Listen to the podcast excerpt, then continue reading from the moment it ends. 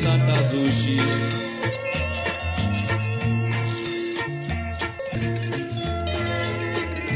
O calulu é um prato típico santomense muito usado nas refeições familiares, festas como casamentos, batizados ou cerimônias fúnebres.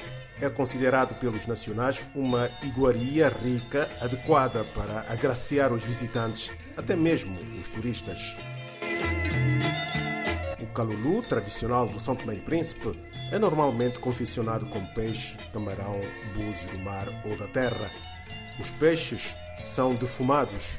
Geralmente é o voador, fulfulo, peixe-andala e o maspombo. Há também o calulu à base de carnes que podem ser de galinha, de suíno, incluindo chispe e cabeça, ou também a carne de bovino, como explica o Fernando Dalva, historiador e grande apreciador deste prato típico santomense. Pode-se fazer com peixe e carne, mas basicamente ele, ele é feito com folhas, que têm virtudes, virtudes, folha de micocó, já as pessoas falam, falam, falam muito, mas também há, há plantas são postas medicinais. E depois há, há, é feito com, com, com, com palma, com ossami, pau-pimenta. São produtos que, têm, que, te, que ajudam a digestão. E depois tem, tem, tem muitas outras, tem outras, ou, ou, ou, outras tantas folhas que se põem, depois picadinhas e preparadas. É longa a lista das plantas medicinais usadas na confecção do calulu. Entretanto, destaco aqui algumas como folha galo, folha docá, folha pega-lato, folha mamlemble, folha de maqueque, folha libo-mucambu, folha de mússua, folha quisobó, folha de tartaruga, entre muitas outras.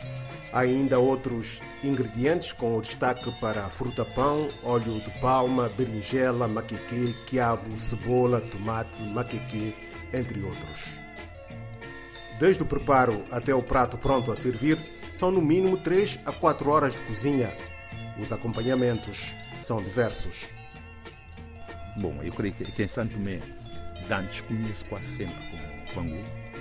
Agora, diz Mazare. Pangu se dá agora banana amassada. A, ba a banana, banana, banana amassada, podia ser pontada, pontada quer dizer, de meia madura, ou, ou, ou crua pisado, depois feita uma, uma massa que se utiliza depois, mas também pode ser comida com fuba, pode ser comida com, com farinha, farinha de mandioca.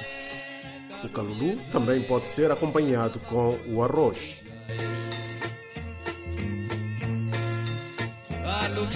Já agora também aproveito para apresentar o jogó, o blá blá, o isaquente, molho no fogo, a azagoa, o fungi maguita, o lussua, o kizaka, e o feijão moda da terra, outros pratos típicos de São Tomé e Príncipe, que provavelmente também iremos falar deles aqui na nossa terra.